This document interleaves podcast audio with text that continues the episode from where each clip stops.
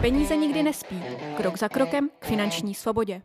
Dobrý den, milí posluchači, vítáme vás u dalšího podcastu Peníze nikdy nespí. A uh, dneska uh, tu mám Marušku Sichrovou. Uh, Maruško, zdravím tě. Ahoj Báro, děkuji za pozvání. A budeme se bavit o tom, uh, jestli nám zajistí stát do budoucna důchod mateřskou či neschopenku a s čím můžeme jako občané České republiky počítat a jak se na to připravit.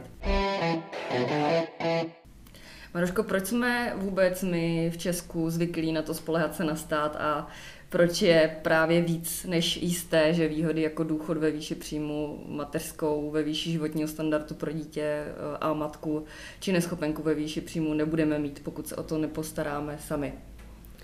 Tak eh, jedna věc je taková, že my jsme v tom vychovávání.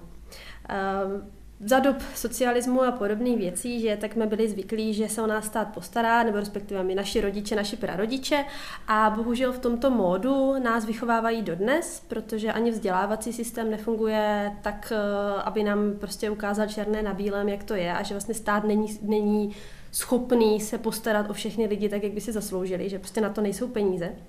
Takže uh, pravda je taková, že nás to nikdo neučí nás nikdo neučí to, že bychom měli být soběstační a že bychom s tím měli počítat, že přijde ta doba, kdy třeba se nám nebude dařit, budeme nemocní, budeme staří nebo jako ženy budeme na mateřské a ty peníze opravdu budeme potřebovat.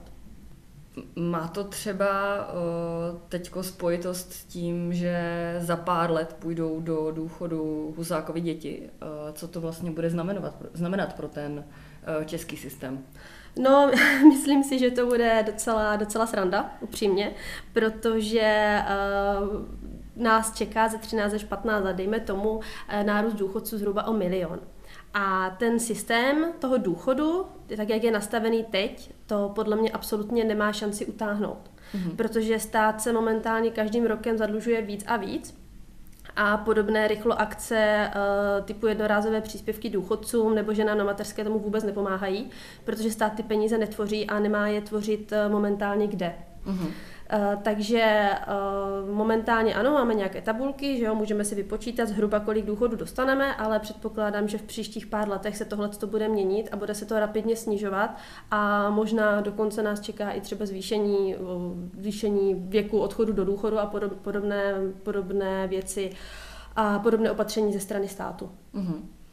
Já jenom když tak počítám, tak vlastně kdyby šlo plus milion důchodců do důchodu navíc, tak to vlastně znamená, že eh, ten poměr eh, vydělávajících a důchodců je v podstatě skoro stejný. Eh, tak jako jenom přemýšlím, jestli v takovém případě je reálné, aby člověk, když vydělává třeba 30 tisíc nebo 40 tisíc, tak aby dostal alespoň jako poloviční důchod. Protože v případě, že je to jedna ku jedné, tak to asi jako matematicky jednoduchými počty není možné. Tak, tak, máš pravdu. No. Momentálně, jak je ten systém nastavený, tak když bychom se třeba podívali na, na zaměstnance, u těch je to jednodušší, tak zaměstnanec hrubé, s hrubou mzdou 35 tisíc by měl dostat důchod ve výši 18 tisíc, což vychází zhruba 50 Mm-hmm.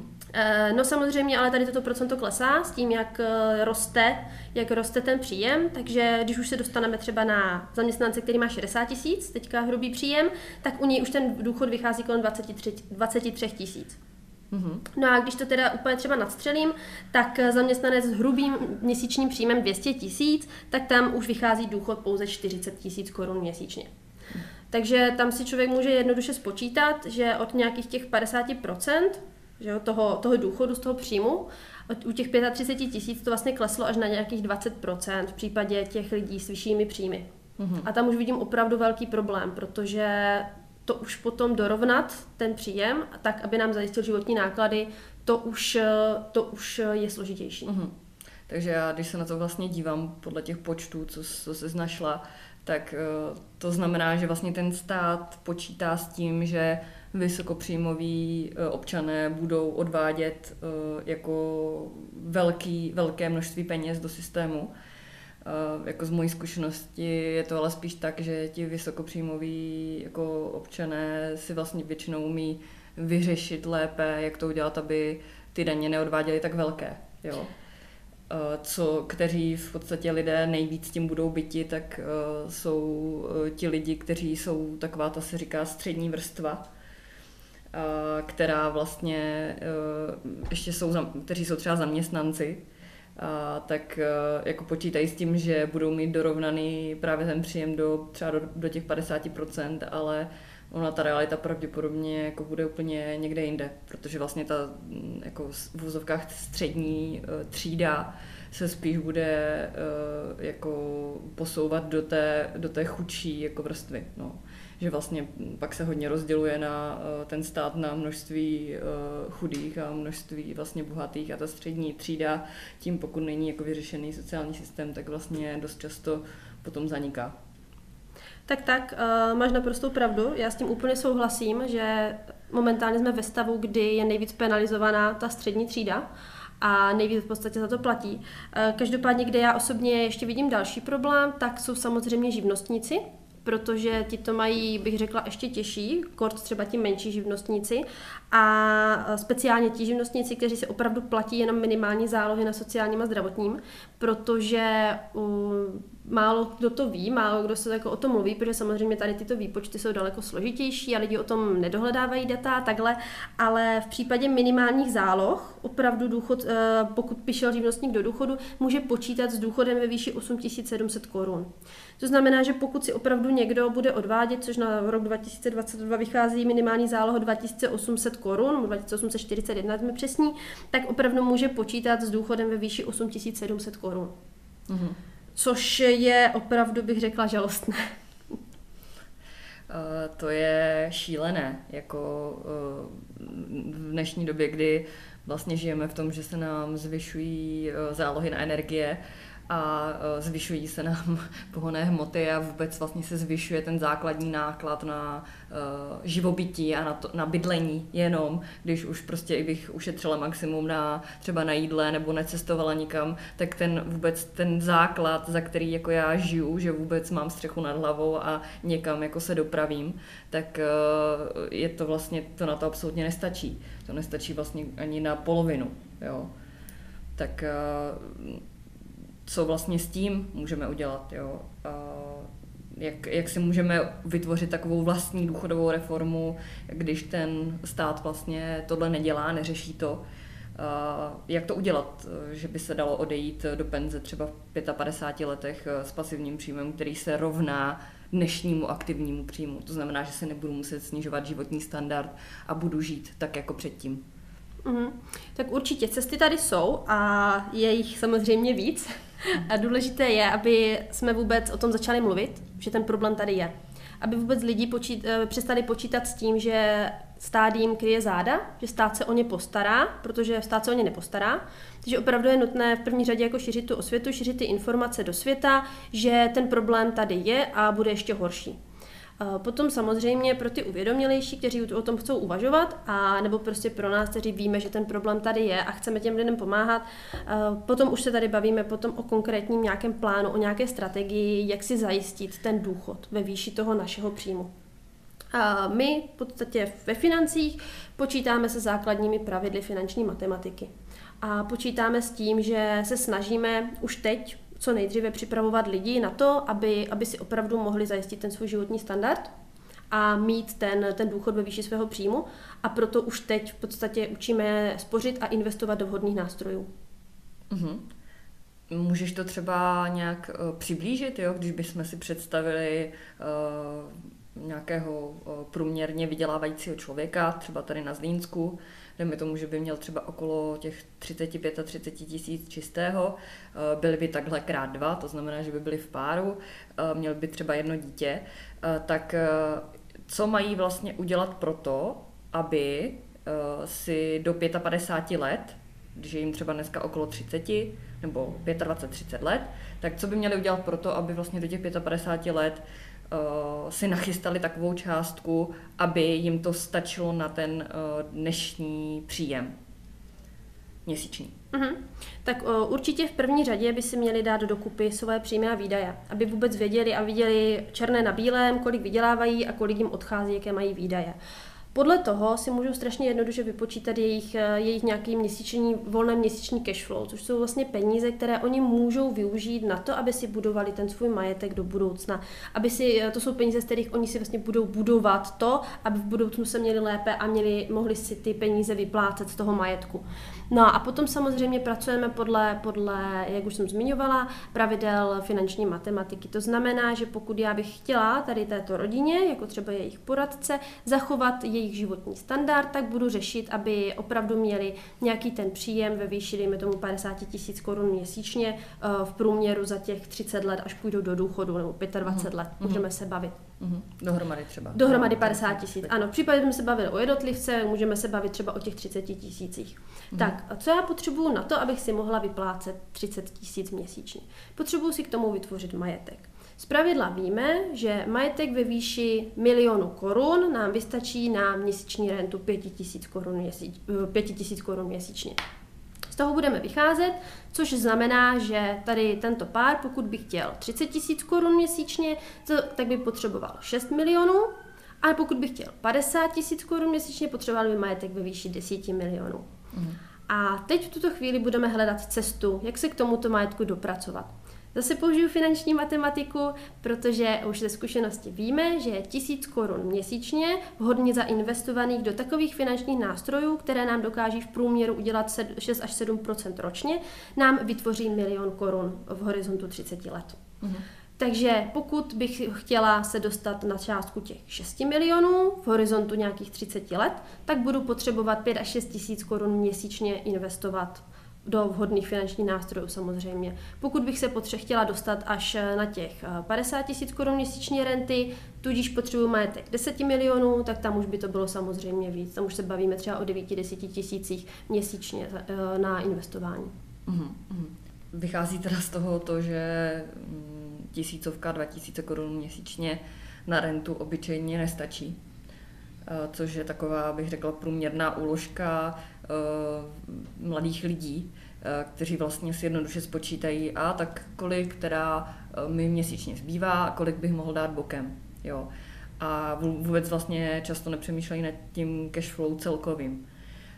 Z tvých zkušeností třeba, kdyby mohla dát nějaký tip, tak jak to, jak to udělat tak, aby, abychom si vytvořili cash flow, kde opravdu najdeme těch třeba 5-6 tisíc měsíčně v poměru vůči těm 30 tisícům, 35 tisícům aktivního příjmu. Jo? Jak, jaké jsou tam nejčastější třeba uh, jako škodlivé návyky, které ty lidi dělají? Mm-hmm. Tak uh, ona ta práce s cashflow je samozřejmě složitější a je na díl. Uh, ono se to s klientem v podstatě nedá vyřešit během půl hodinky, ale spíš, uh, co je naším cílem, tak ty lidi naučit nad tím přemýšlet, nad těma penězma a nad těma výdajema hlavně. Co třeba já se v praxi nejvíc setkávám s tím, tak jsou v podstatě takové ty nekontrolované nákupy, takové ty věci, co my si sami ani neuvědomíme.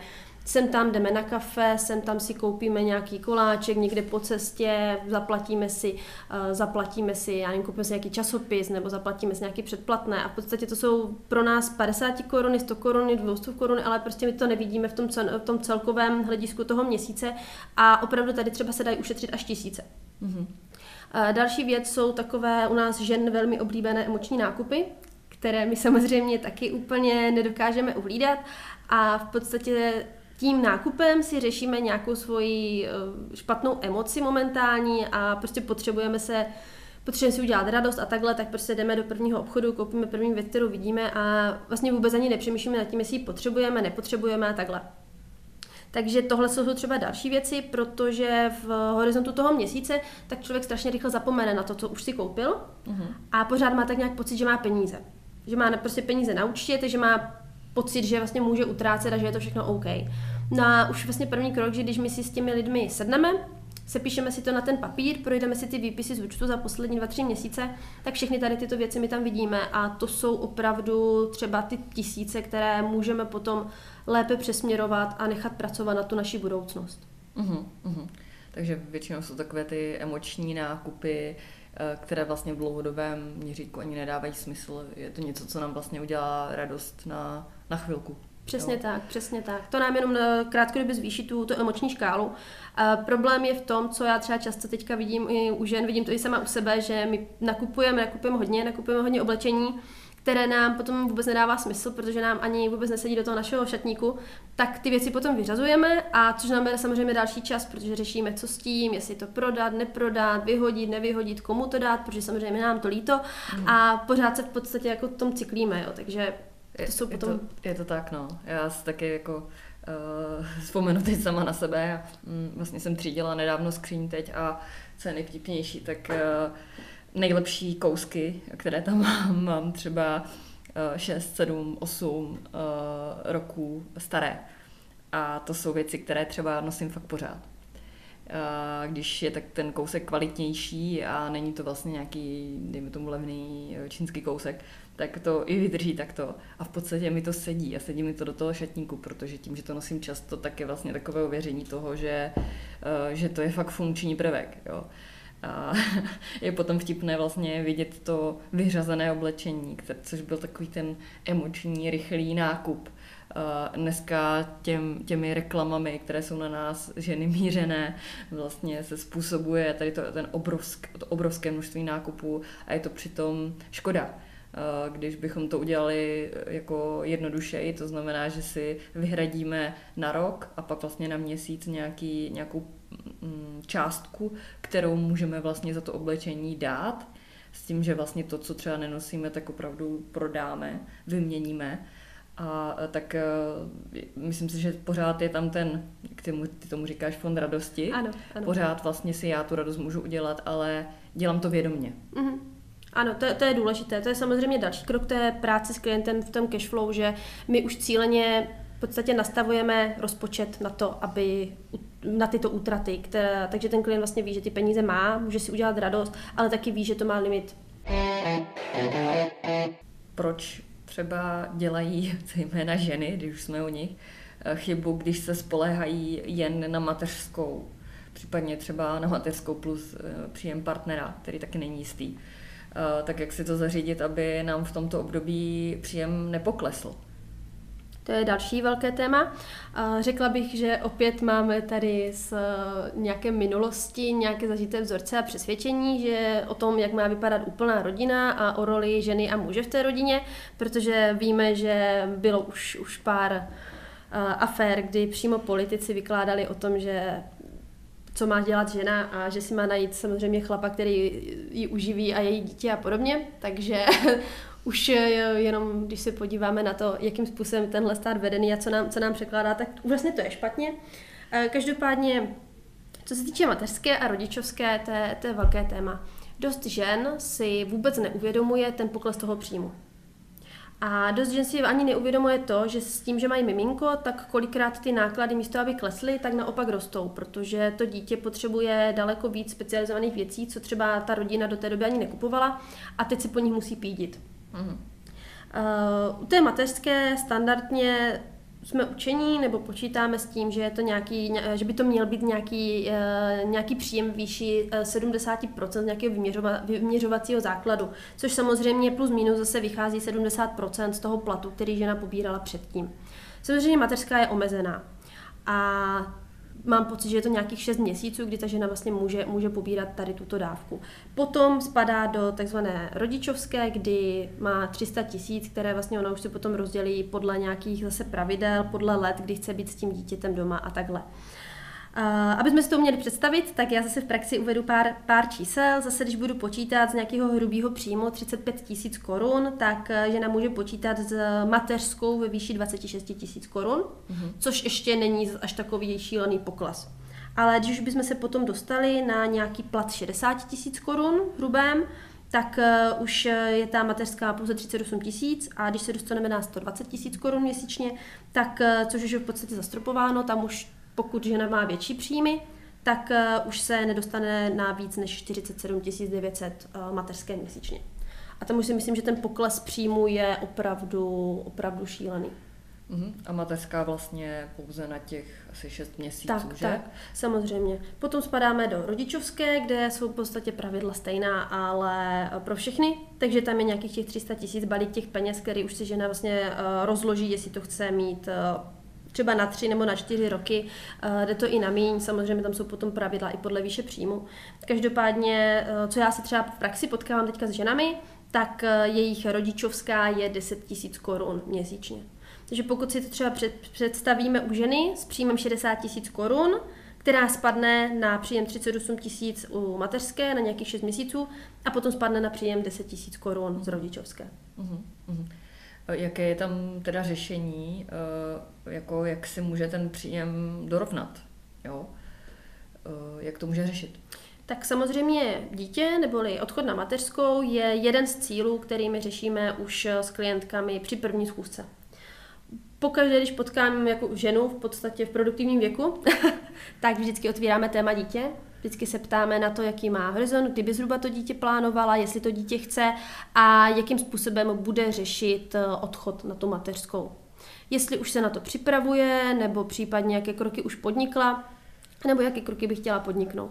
Protože v případě, že víme, že máme třeba horizont nějakých pěti let, kdy ta žena plánuje zhruba to dítě, tak tam už se dá, tam už se dá něco vymyslet a opravdu té ženě připravit eh, nějakou strategii pro to, aby ona si na tu mateřskou naspořila a mohla si třeba za ty tři roky, co bude s tím mimčem doma, vyplácet 10 tisíc měsíčně k té mateřské navíc. Což už, eh, což už jako znatelně pomůže. Eh, samozřejmě tady v tomhle případě opravdu hodně záleží na horizontu, ale standardně to probíráme tak, že uh, si žena prostě odkládá z měsíčního příjmu peníze, peníze bokem a počítá s tím, že potom tyto peníze využije právě na tu mateřskou. Mm, takže je to vlastně všechno o nějakém plánování a o tom vypočítat si, kolik vlastně potřebuju a zase k tomu přistupovat vědomně, ne uh, nějakou náhodou. Tak, tak, ano. Samozřejmě potom, ehm, když už se setkáváme s ženami, které třeba to miminko čekají a otvíráme tady tuto, tady tuto otázku, tak tam už je potom problém, protože uh, když máme v podstatě pár měsíců do porodu, tak uh, už, uh, už nemáme čas vytvořit ten majetek, už nemáme čas třeba i vytvořit těch 200-300 tisíc, které ona by potřebovala na to, aby tu mateřskou mohla prožít v pohodě. Tam už je potom jako bohužel pozdě. No. Co se týká třeba OSVČ, tak eh, jak, tam, tam je to trošku ještě složitější, že? Ta mateřská OSVČ, protože tam je ten jako pokles eh, v období mateřské, ne rodičovská, mm. rodičovská pro všechny stejné, dost markantní. Ano, ano, uh, tam jsou ty pravidla složitější. Přiznám se, dívala jsem se na to a vím, že u žen, které podnikají a chcou pobírat mateřskou vyloženě, tak uh, tam snad musí i pozastavovat živnost nebo pozastavovat tu činnost, kterou dělají, nebo si prostě najít někoho jiného, kdo za ně bude tuto činnost jako oficiálně, oficiálně samozřejmě vykonávat. Mít nějakou spolupracující Mít nějak, osobu. Přesně, ano, ano nějakou takovou osobu, takže už, už je to pro tu ženu takový jako výběr mezi tím, jestli opravdu se chce spolehnout na ten stát a získat nějaké ty peníze od něj, anebo jestli se spolehne sama na sebe, bude pracovat dokud může a vlastně ty peníze si bude vydělávat sama. Takže tam už je to takové, eh, že každá žena musí zvážit své pro a proti. Mm-hmm. Takže u těch OSVČ žen to samozřejmě není zase až, až tak jednoduché. Ale já jako osobně dle mého názoru, každý, kdo je OSVČ, ať už žena nebo muž, tak eh, by měli počítat s tím, že opravdu ten stát v tomto případě je, je jim tam nemůže poskytnout pořádnou pomoc. V podstatě nemůže, ani jako na to není nastavený. A každý z těchto lidí, kteří se rozhodnou podnikat, opravdu by měli už od začátku tvořit nějaké rezervy a měli by tvořit rezervy nejenom na události, co se týče třeba miminka a podobně, ale třeba na důchod a hlavně i třeba na to, kdyby se jim cokoliv stalo a tvořit si nějakou, eh, nějakou ještě svoji jakoby pojistku navíc a nespolehat se na neschopenku. Uh-huh, uh-huh. A tam vlastně u uh, osobeč žen uh, ta mateřská je ovlivněná vlastně tím odvodem na ne, dobrovolnou neschopenku. A pokud to chápu správně, tak je to vlastně zase těch 70%. A pokud je to žena, která má ty minimální zálohy, to znamená, že třeba je v paušálním režimu, dejme tomu, mm. Eh, tak eh, tam vlastně to dostane v úrovni eh, té neschopenky, pokud to chápu správně. Ano, ano, tam se to samozřejmě vždycky počítá podle těch odvodů a víme, že většina lidí neodvádí víc, než, eh, než, eh, než musí, no. takže tam je, to, tam je to opravdu počítané z toho, z toho minimálního. No. A když se podíváme na to, že minimální odvod u OSVČ na sociální je 2800 a na zdravotní 2600, tak hmm. si dovedeme představit, jak to potom může vypadat, když opravdu ta žena jde potom na tu mateřskou hmm. s tady těma to částkama. Jo, jo, jo, jo. jo. Uh, takže to jako určitě to bude do desíti tisíc korun, jo, asi to nebude přesahovat většinou. Jo. Moc se mi nestalo, že by jako osobeče ženy měly tu mateřskou větší než 10 tisíc. V podstatě jsem se s tím téměř nikdy nesetkala, jo, takže tam i podle toho je to potřeba plánovat. Proč je dneska komerční pojistka ve výsledku levnější a dostaneme z ní vyšší částky, než je plnění od sociální zprávy? A proč nám o tom nikdo neřekl? No, to je taky takové krásné téma. A tak proč nám o tom nikdo neřekl? Tak eh, samozřejmě ono se to moc lidem nehodí, že jo, vzdělá, vzdělávat tady, tady občany, protože mm-hmm. potom, potom by se každý, eh, každý chtěl zajistit sám a stát by v podstatě nechtěl nikdo odvádět nic. Takže to není úplně z dlouhodobého hlediska asi udržitelné. Každopádně Eh, komerční pojistka v podstatě vždycky bude levnější, protože my si platíme a řešíme jenom sebe sami, řešíme si jenom svá vlastní rizika. Když to sociální systém je nastavený na nějaké solidaritě, takže v podstatě z našich odvodů se platí uh, všechno ostatní samozřejmě a nejenom ta, jenom ta naše zdravotní péče, ale samozřejmě i zdravotní péče lidí, kteří si neodvádí, jo, což jsou třeba eh, důchodci, což jsou třeba, já nevím, ženy nemateřské, studenti a tak. Za tyto lidi to totiž uh, jakoby platí stát, takže v podstatě my poplatníci.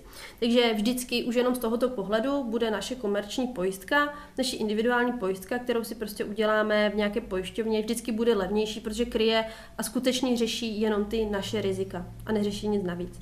Samozřejmě, eh, co se týče odvodů nějakých, tak eh, eh, u zdravotního, samozřejmě u zaměstnance, je to nějakých 13,5%, které dohromady odvádí jak zaměstnavatel, tak vlastně zaměstnanec z platu. Takže všichni si dovedeme představit, kolik je 13,5% z, naše, z našeho platu, zhruba které vlastně jdou na to zdravotní pojištění. A co za to dostaneme? Dorovná nám to náš měsíční příjem, no dorovná nám ho to jenom z pouze z 60%, a to samozřejmě v případě, že nejsme zase v nějaké vysokopříjmové skupině lidí, protože tam už to potom klesá ty procenta a e, standardně lidi, co třeba vydělávají na 100 tisíc a podobně, tak e, se nedostanou na těch 60%. Mhm. Což opravdu zase jako neřeší to, když jsme třeba dlouhodobě nemocní a náš příjem je opravdu spadne pouze na tady tyto na tuto 60% hranici, tak eh, my už potom musíme hledat peníze v tom rozpočtu a musíme šetřit zase na nějakých jiných věcech. Takže potom se stává, že lidi třeba pozastavují právě to investování a podobné věci a tím si oddalujou, oddalujou ten, tu, tu svoji finanční nezávislost. Mm-hmm.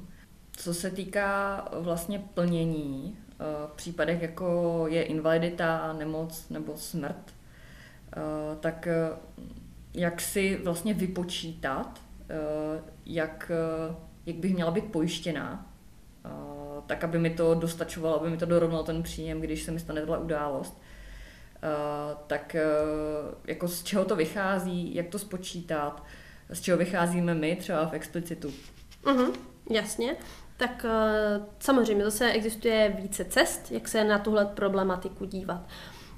My pokud řešíme s nějakým klientem podstatě tu, uh, tu invaliditu nebo prostě tady tyto rizika, tak uh, ono je to hrozně těžce uchopitelné a těžce představitelné.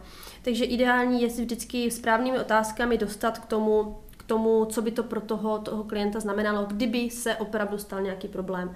Takže řekněme úplně na začátku, řekněme, zeptáme se klienta, co by pro něj znamenalo, kdyby mu teď diagnostikovali vážnou, vážnou chorobu, co by to teď znamenalo. Samozřejmě v první řadě by to znamenalo, že by přestal chodit do práce nastoupil by na nějakou pracovní neschopnost a dostal by se na nějaký příjem 60% prostě z té neschopenky. Další věc je, že samozřejmě by podstoupil nějakou léčbu, kterou se můžou taky pojít více náklady. Mm, jsou už teďka nějaké inovativní metody a podobné věci a pokud by samozřejmě klient chtěl, tak samozřejmě tohle všechno si musí, musí doplatit ze své kapsy. Takže samozřejmě řešíme i tady tuhle tu věc, řešíme i tu možnost toho, že se může, může připojistit eh, na nějakou závažnou nemoc a může v podstatě tady tyto více náklady si pokrýt i tou pojistkou. Potom samozřejmě řešíme, že eh, pracovní neschopnost je pouze rok. Mm-hmm. A po roce můžou nastat eh, nějaké tři scénáře. Může nastat to, že ten klient v ideálním případě se nám vylečí, vyléčí a vrátí se zpátky do práce. Tím mhm. pádem je to, je to vyřešené všechno a všichni jsou spokojení. Může nastat, že se nevyléčí a tudíž spadne do invalidního důchodu jedničky, případně dalších, záleží, záleží na, na tom, jak je to vážné. V případě invalidního důchodu jedničky jeho příjem bude zhruba samozřejmě podle příjmu, ale můžeme se bavit průměrně nějakých 8, 8, až, 8 až 10 tisíc měsíčně. Mm-hmm. Což eh, je opravdu zase další pokles toho příjmu. V případě, že klient opravdu má problém a nemůže se vrátit do práce, tak tohle to už je docela, docela velký problém. No a potom samozřejmě může nastat třetí a ta úplně nejhorší varianta a to je, že vlastně klient umře. A tam opravdu zase řešíme, co se bude dít, eh, co se bude dít s jeho rodinou nebo s lidma, kteří jsou v podstatě na něm závislí, co se týče financí a jakým způsobem oni budou platit svoje výdaje. Uh-huh, Uh, pokud tuším správně, tak vlastně ta plná invalidita je dneska nějakých okolo třeba 13 tisíc korun, 12-13 tisíc korun, to znamená, že ten klient už nemůže eh, pracovat vůbec. Tak eh, jak to v podstatě jako dorovnávat v případě, že třeba spadne z nějakých, nevím, zase 35, 40 tisíc, třeba ze 40 tisíc, až se nám to dobře počítá, jo, spadne ze 40 tisíc na 13 tisíc uh, dávky v invalidním důchodu. A to je dávka, na kterou dneska se spoleháme, nevíme, zda to plnění bude takhle do budoucna. Že jo? Takže tam, pokud počítám správně, tak padá o nějakých 27 tisíc korun dolů. No tak eh, jak tohle to zajistit, jo? Jak si třeba vypočítat, na jakou částku bychom měli být zajištění. Protože se často setkávám u klientů s pojistnýma částkama v invaliditě typu 3, 500 eh, tisíc, milion, to je asi docela nedostačující, když uh, mám třeba děti. No, samozřejmě, samozřejmě, to je nedostačující. Uh, zase, cest, jak se na to podívat, je více a můžeme si třeba namodelovat uh, nějakou situaci. Máme klienta, teda, jak zmiňovala, 40 tisíc příjem, může mít nějaké, nějaké náklady, může mít třeba 30 tisíc a naraz jeho příjem je, je 13 tisíc. To znamená, že my budeme řešit, eh, budeme se bavit třeba o těch jeho nákladech, že jo, ať se dostaneme aspoň teda na tu částku těch 30 tisíc eh, měsíčně, což znamená, že nám bude v rozpočtu chybět, eh, chybět 17 tisíc. Mm-hmm. Jo, když budeme čistě řešit, čistě řešit ty, ty výdaje. A Jedna metoda, jak to řeší standardně třeba lidi v pojišťovnách, na přepážkách a takhle je, že nás pojišťují na částku toho, co momentálně dlužíme co máme nějakou jako hypotéku a podobně, protože pro ně je v podstatě nějaký závazek, ten závazek si tím zaplatíme a tím vyřešíme. Eh, za mě to úplně není jako šťastná, šťastná metoda, protože dlouhodobě neřeší ten pokles našich, našich příjmů vůči těm našim uh-huh. výdajům a vyřeší nám pouze ten závazek. Uh-huh. A i vlastně pro toho invalidního člověka je kolikrát lepší nechat si tu hypotéku, protože ta splátka e, rozprostřená na 30 let je relativně nízká, ale já potřebuji především jako zaplatit i ty ostatní věci a ne, že doplatím hypotéku, ale a tím přijdu o peníze, o zdroje a vlastně nezaplatím, ale měsíčně ten zbytek až dalších třeba 20 let. Jo. Přesně, přesně tak, přesně tohle, uh, přesně v tom já vidím takový ten největší kámen úrazu. Uh, takže potom jsou tady finanční poradci, kteří se přesně dívají na to, že potřebujeme dostat do toho rozpočtu dlouhodobě navíc 17 000 korun měsíčně a teďka vlastně hledáme cesty, jak to máme vyřešit.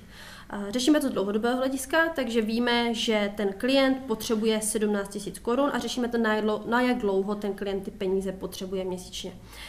Tudíž to řešíme v podstatě až do toho jeho odchodu do té finanční nezávislosti, protože pokud já vím, že s klientem pracuji dlouhodobě a tvořím mu ten majetek, tak já ho směřuji k tomu, aby veškeré jeho výdaje v budoucnu byly zaplacené z jeho majetku, který si vytvořil.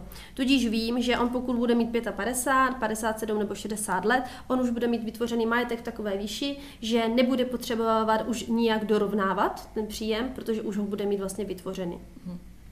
Tudíž vlastně eh, tady dle této logiky by vlastně poradce řešil, že potřebuje 17 tisíc měsíčně, vynásobil by to počtem let, kdy ten klient odejde do té finanční nezávislosti, to, co mu ještě zbývá, a samozřejmě nějakým způsobem by, by zohlednil inflaci a dostal by se na, na částku několik milionů. Což uh, samozřejmě jako není špatná, špatná varianta, ale existuje tady ještě lepší varianta a v podstatě výpočet vychází úplně stejně jako u druhé varianty, takže zase zohledníme měsíční, výde, měsíční rozdíl, který ten klient potřebuje, zohledníme horizont toho času, na jak dlouho to potřebujeme, plus ještě samozřejmě zhodnotíme, zohledníme zhodnocení trhu.